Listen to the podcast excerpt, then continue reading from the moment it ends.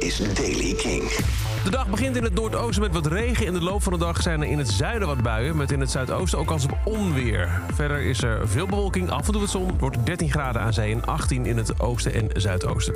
Nieuws over Oasis, Stromae en Queens of the Stone Age. Dit is de Daily King van woensdag 10 mei. Michiel Veenstra.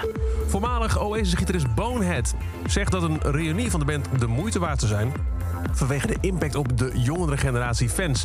Paul Artis, de echte naam, eh, zei het in een interview met het Britse radiostation Radio X. Hij was bij vanaf de vroege jaren 90 tot augustus 1999 en zegt dat hij eh, weet dat zijn publiek graag zou zien dat de band weer bij elkaar komt. Vooral de jongere fans die nooit Oasis live hebben kunnen zien. En zeg nooit nooit, zegt hij. Kijk, Liam heeft zijn solo carrière, Noel ook. Je vraagt het aan de verkeerde persoon of die reunie er komt. Maar ik zou het geweldig vinden.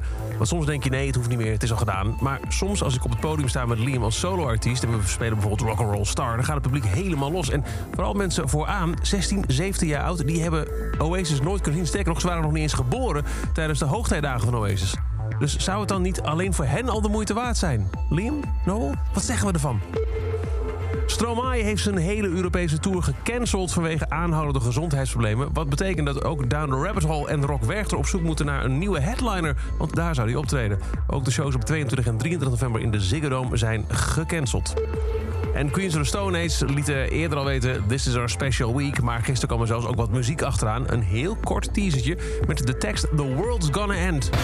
care what the people know. The world's gonna end in a month or so. Nou, zodra we meer weten, hoor je het natuurlijk bij Kink. Tot zover deze editie van The Daily Kink. Elke dag in een paar minuten bij met het laatste muzieknieuws en nieuwe releases. Niks missen? Abonneer je dan op The Daily Kink in de Kink-app. Krijg je elke ochtend bij het verschijnen van een nieuwe aflevering keurig een melding op je telefoon.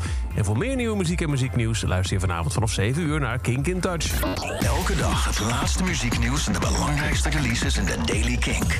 Check hem op kink.nl of vraag om Daily Kink aan je smart speaker.